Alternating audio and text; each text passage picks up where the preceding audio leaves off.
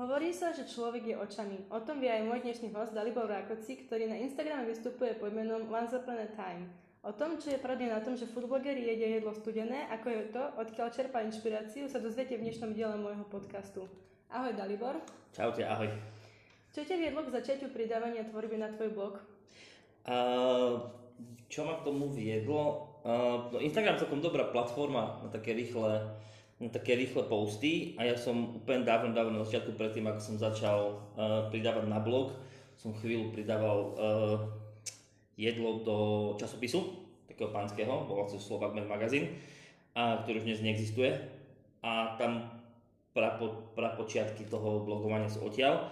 A Instagram je dobrá platforma, relatívne, mm, všetci ju majú, všetci len dostanú, Uh, je tam kopec inšpirácie, takže Instagram uh, je v tomto smere. A keď som blogoval ešte a mal som fyzický blog, tak uh, tá pridaná hodnota toho receptu.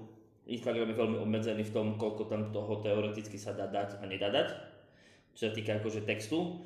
A ten blog je vlastne tá hodnota, ktorú by mal food blogger vytvárať, to znamená, že tie recepty pridávať na svoj blog, čo momentálne nerobím, ale možno znova začnem si vlastne vyučený kuchár, alebo je to skôr len tvoje hobby? Uh, najbližšie som bol profesionálnej kuchyni, keď som umýval riady pred x rokmi v španielskej reštaurácii v Anglicku, keď som ešte žil. Uh, čiže nie, nemám to ani ako školu, ani nemám s tým žiadnu praktickú skúsenosť. Uh, som hobby kuchár, neviem, či to dobre úplne znie, ale vlastne áno, varím len tak, lebo ma to baví. Prečo si sa rozhodol vlastne tvoriť tvoj Instagram zameraný na jedlo? Uh, to je celkom jednoduché. Ja nič iné veľmi neviem. Tak celkom, úplne. A uh, keď, som začal, keď som začal variť, a potom to bolo z toho moje hobby, tak to bolo, tak to bola jednoduchá jedna cesta. Akože úplne som nemal, mám vlastný Instagram, kde mám akože vlastný svet, môj privátny, a mám Instagram, kde pridávam vlastne veci, väčšinou iba o jedle a spojené s jedlom a o tom blogu. Takže, ako bola tá otázka? Prepač. Že prečo si sa rozhodol tvoriť Instagram práve, práve zameraný na jedlo? Á, áno. E, no v dobe, keď som ja začínal tvoriť, tak toho Instagramu, toho jedla na Slovensku Instagram nebolo až tak veľa ako je dnes. Čo je pár rokov dozadu. A bolo niekoľko veľmi dobrých profilov, ale tak som mal pocit, že to, čo som vtedy robil ja, alebo čo robím dodnes ja, nie je úplne bežné, lebo nie, nie, nerobím úplne bežný, bežné jedlo, uh, ani bežný blog, je to skôr také uh, modernejšie prevedenie klasických receptov, uh, čo nie je úplne zase jednoduché na to by to ľudia varili, ale ja to mám rád, takže je to také trochu iné ako, ako väčšina klasických instagramových profilov s jedlom aj tých najlepších slovenských foodblogerov.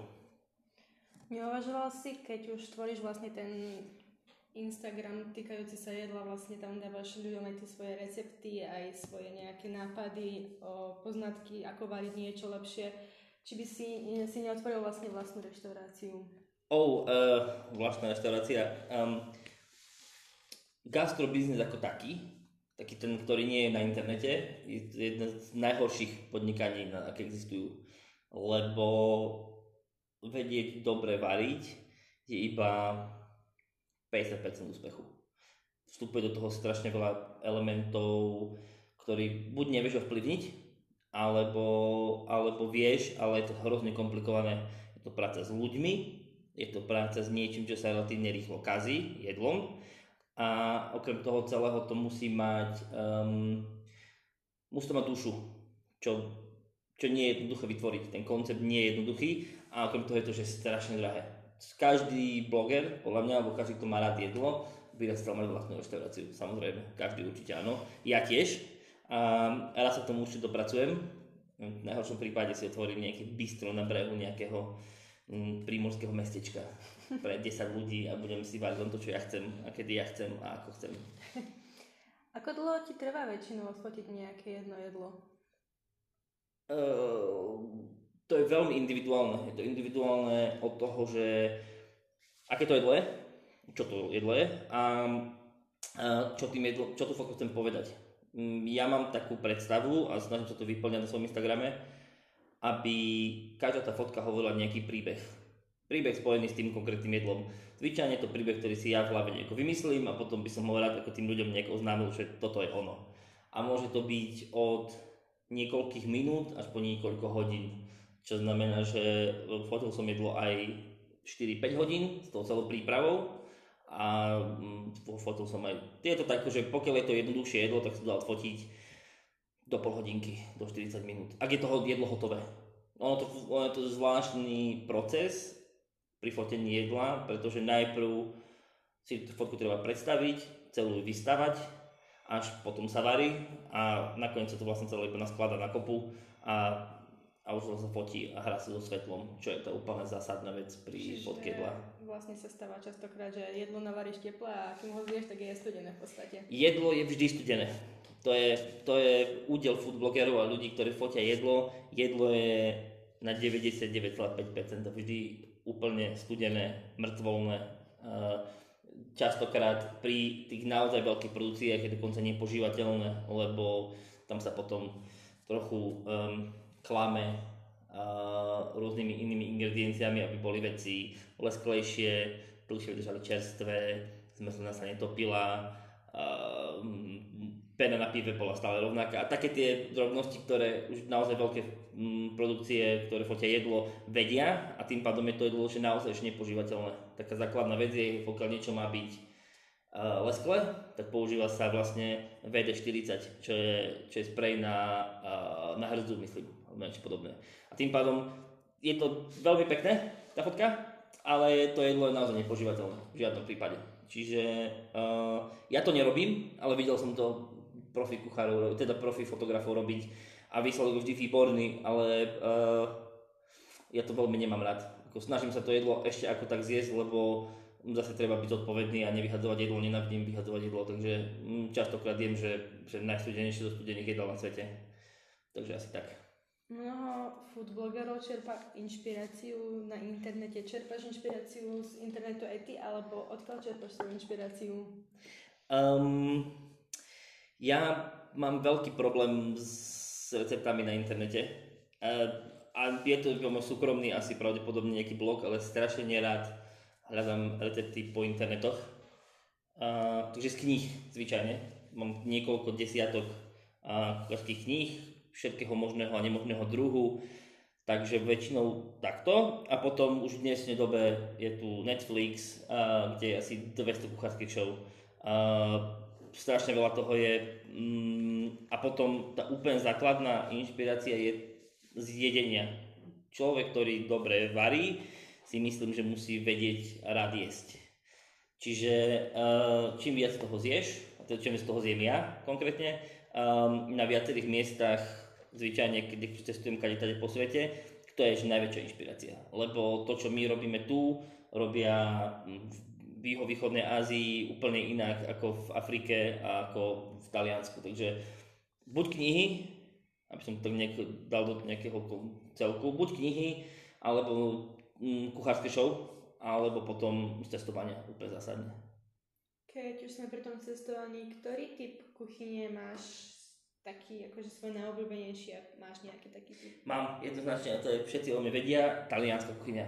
Talianská kuchyňa svojou jednoduchosťou, určite, a zároveň extrémnou prepracovanosťou tých jedál je podľa mňa tá pre mňa number one, hneď za ňou je pravdepodobne francúzska, čo je taká ako keby matka všetkých kuchyň. Francúzi v tomto veľmi, veľmi ďaleko, ale Taliani, ta, talianská kuchyňa je výborná v tom, že majú veľmi, dávajú veľmi dôraz na ingrediencie. Znamená, že to sú väčšinou, že mm, 3-4 ingrediencie spojené v niečo, ale tie 3-4 ingrediencie musia byť dokonalé na to, aby vlastne to jedlo v konečnom dôsledku dávalo zmysel nie je to proste, nie je to taká tá slovenská, slovensko, slovensko-talianský fusion čudný, kde do všetko ide smotana a potom tam idú ešte kuracie prsia a potom do toho ide brokolica a na to ešte ide zapečený sír a potom na to ešte ide niečo a na to si sadne kuchár a potom to priniesie čašník.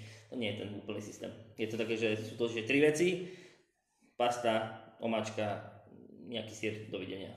To je najlepšie na svete. A hlavne je to rýchle, to je, to je veľmi dôležité. Že, taká tá slovenská kuchyňa je zvyčajne, že zásadne ťažká a 100 rokov trvá. Všetko trvá proste strašne dlho uvariť, všetko je omačkoidné, niekde pečieš nejaké meso, niečo talianské. Mastné. Mastné, jasné, akože trošku smotana a, a, a v tomto je talianská kuchyňa výborná, že je to ľahké, rýchle a pokiaľ máš dobré ingrediencie, tak uh, to nemôžeš pokaziť. Vlastne tým, že aj cestuješ rôzne a, a ochutnávaš nejaké tie exotické a cudzokrajné jedlá, čo najnetypickejšie si jedol?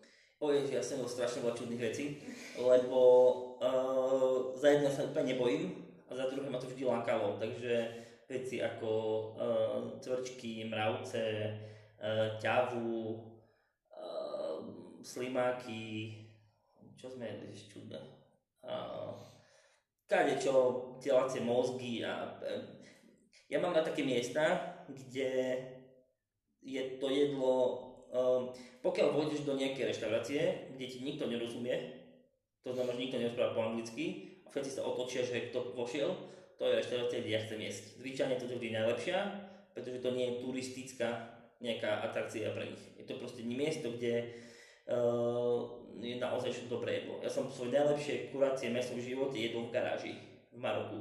Uh, v takom priemyselnej zóne, kde nás zobral miestny Maročan a um, normálna klasická garáž, kde bežne pravdepodobne parkuje auta, on to otvoril a tam bol proste nejaký chlapík, ktorý piekol kura. Bolo to najlepšie kura v živote. Moje, jednoznačne. Stalo, že 0, nič, ale navždy si na to budem pamätať. Keď už sme pri tých netypických jedlách, ktoré si jedol, aké netypické jedlo si práve ty pripravoval? Mm, premyšľam, či som nejaké úplne netypické prípad. Ono to je veľmi subjektívne, pretože to, čo je typické pre teba, alebo netypické pre teba, môže byť úplne typické. Uh, zamýšľam sa, že asi, asi nič zásadné. Ako také že morské plody, kadejaké a, a všetky typy mesa určite áno, ale um, tá krása netypického jedla je, že je tam na tom konkrétnom mieste. Ehm, neviem si úplne živo predstaviť, robiť si kobylky doma po Prade. Nedáva to žiadny zmysel. Za jedno neviem, kde by som ich zobral. A za druhé, mm, tomu chýba tá autenticita. Ani si neviem predstaviť, že by niekto predával e, ťavie hrby niekde na trhu, niekde a ja, v Liptovskom Mikuláši a ja by som si povedal, že to si teraz potrebujem nutne dať, lebo je to super. Ale na tom mieste v Maroku, kde som ich jedol, bolo to bolo tak autentické a tak tam patrilo, že som si povedal, že to musím ochutnať. Mimochodom, ťava chutí veľmi dobre. v rámci uh, súťaže Superblogger roku 2019 si dostal cenu poroty v tvojej kategórii. Ako vnímaš toto ocenenie? Bolo to veľmi prekvapujúce. Ja som bol veľmi potešený, pretože uh, je to obrovské ocenenie. Bola tam strašne veľa strašne veľa dobrých blogerov. A, a porota bola poskladaná z veľmi dobrých ľudí, čo sa týka jedla, fotky a tak podobne. Takže bolo to obrovské prekvapenie a, a pomohlo mi to sa stretnúť s tými ľuďmi, z ktorých zvyčajne vidíš iba na Instagrame alebo si píšete na Instagrame, lebo uh, to proste ináč nejde. Je to, že sme po celom Slovensku a kade tade, čiže Superblocker bol výborná akcia, výborná, výborná akcia, bolo to veľmi dobre pripravené celé a aj after party bola skvelá, takže vlastne všetko v poriadku. Keď by chcel človek začať či už s food Instagramom alebo food blogovaním, čo by mal také ako nejakú zásadu vedieť, čo sa týka napríklad z tvojho pohľadu, lebo každý má si na to nejaký subjektívny pohľad, takže... No, úplne zásadná vec je, že by mal strašne rád variť a jesť. Bez toho to nepôjde. Pokiaľ chce niekto robiť mm, nejaký účet len preto, aby mal proste veľa sledovateľov a to celé, jedlo nie je pravdepodobne úplne uh, najlepšia kategória na to, teda minimálne na Slovensku. A takže by mal vedieť, mal by rád variť a mal by rád jesť uh, to v prvom rade a potom um, ja keď som, neviem ako, neviem ako to všeobecne funguje, ale keď som začal blogovať, tak uh, som veľmi pocenil napríklad fotografiu. Myslel som si, že variť dobre úplne stačí. Čo nie je vôbec pravda. Uh, je to pravda, pokiaľ vie človek, že varí v reštaurácii a ľudia jedl, jedia jeho jedlo. V tom prípade to skvelé. Ale ty, tá pointa toho, aspoň čo ja som sa zatiaľ naučil, je tým ľuďom dať tú skúsenosť a tú chuť im niekedy snažiť, snažiť sa nejakým spôsobom preniesť cez tú fotku.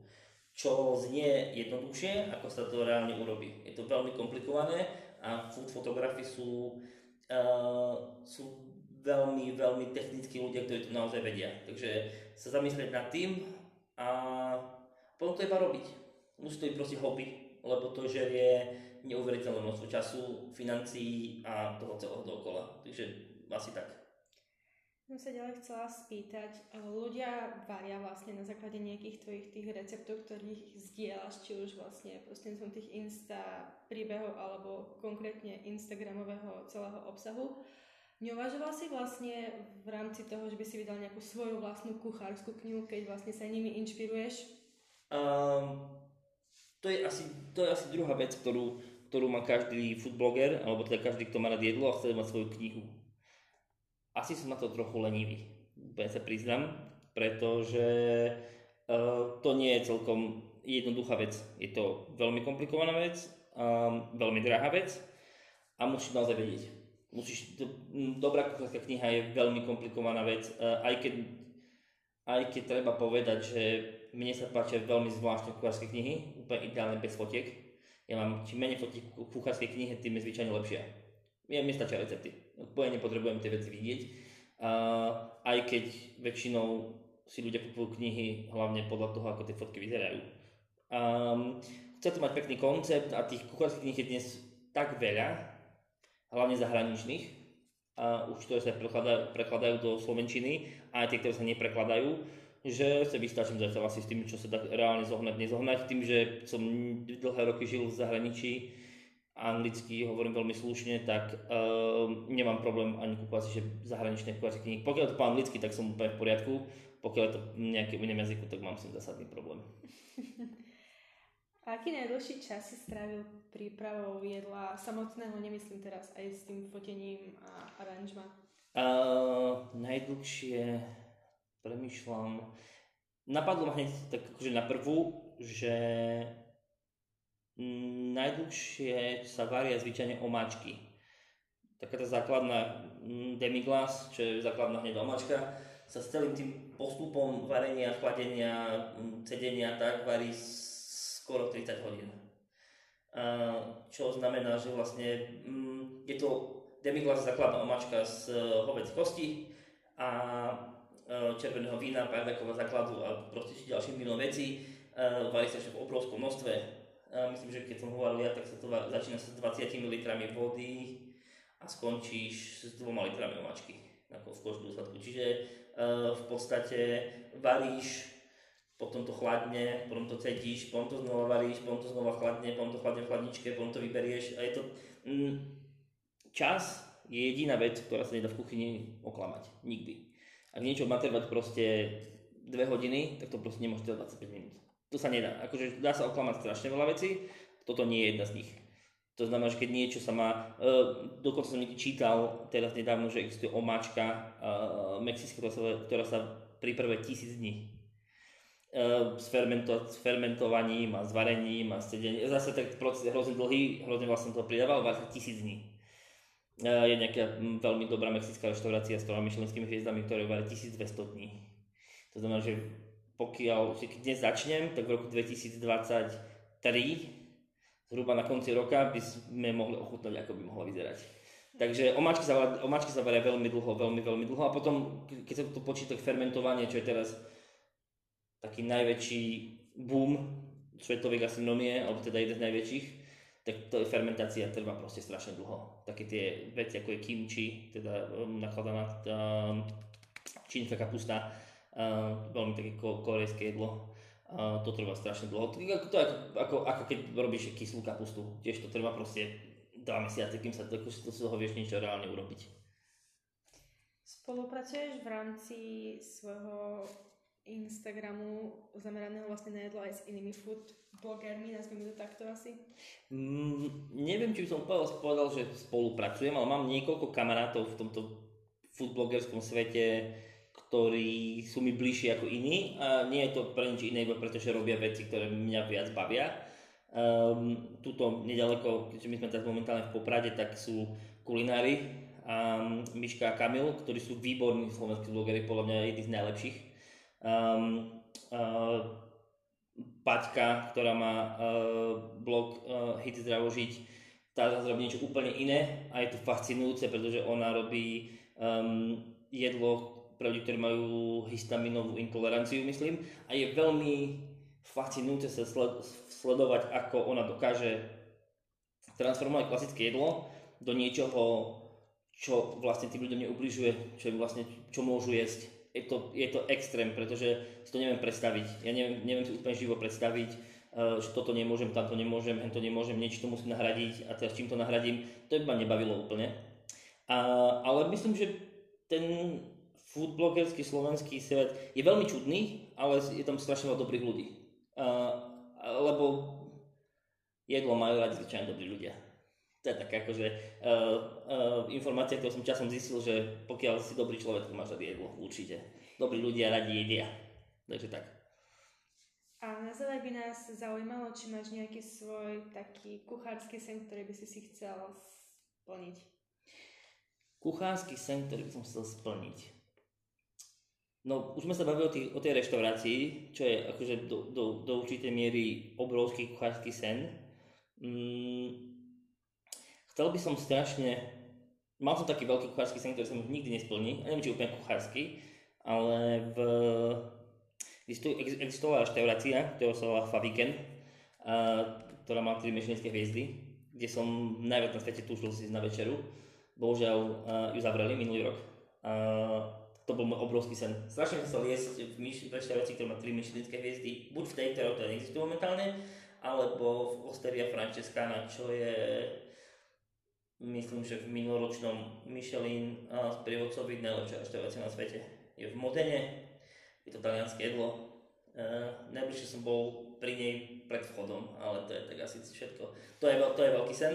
Uh, no a tá reštaurácia, mať proste malé, pekné bistro, kde si môže robiť čo chceš a kde, ťa, kde, ťa tí ľudia poznajú ako majiteľa kuchára, je ten pravdepodobne najvyšší level, ktorý môžeš dosiahnuť. Mm, jedna vec je pridávať veci na internet, je to komplikované a všetko, ale to tam veľmi, tam, mm, je to, je to, je to tak veľký a rýchly svet, že uh, ti milión veci ujde. Keď sedíš v reštaurácii a ten človek ti ponúkne keby jedlo na stôl, tak uh, tam nie je kam utiecť. Je tam tanier, na tom tanier niečo je a teraz sa, ty sa snažíš, aby to, člo, to, to tomu človeku chutilo. A teraz uh, tí ľudia by mali chodiť za tebou a za jednom, ktoré tvoríš a nie úplne uh, a, a to, čo im ty dáš, tak to oni chcú jesť vlastne. To je ten najvyšší level, aký sa dá. Tí ľudia chodia, že tí ľudia prídu za tvojim konkrétnym jedlom na to konkrétne miesto, pretože vidia, že ho varíš ty, že ho nevarí proste nikto iný. To je najvyšší level, podľa mňa, ktorý môže kuchár dosiahnuť, lebo chuť je veľmi subjektívna vec. To, čo chutí tebe, nemusí chutiť mne a opačne. Ale sú také základné veci, ktoré vždy budú fungovať. A pokiaľ to nie je veľmi slané, veľmi sladké, veľmi kyslé, veľmi horké, vieš tie chute spojiť do nejakého zážitku, to je asi najvyšší level. To je taký ten môj životný sen, ktorý by som si chcel niekedy splniť. Asi. Kuchyni, aspoň teda minimálne. Dobre, ja ďakujem, že si prijal toto pozvanie do rozhovoru. Som rada, že si odpovedal na moje otázky. A vy, ako ste mali možnosť počuť, tak aj taký food blogger, akým je Dalibor, je on obyčajný človek ako my s obyčajnou tvárou,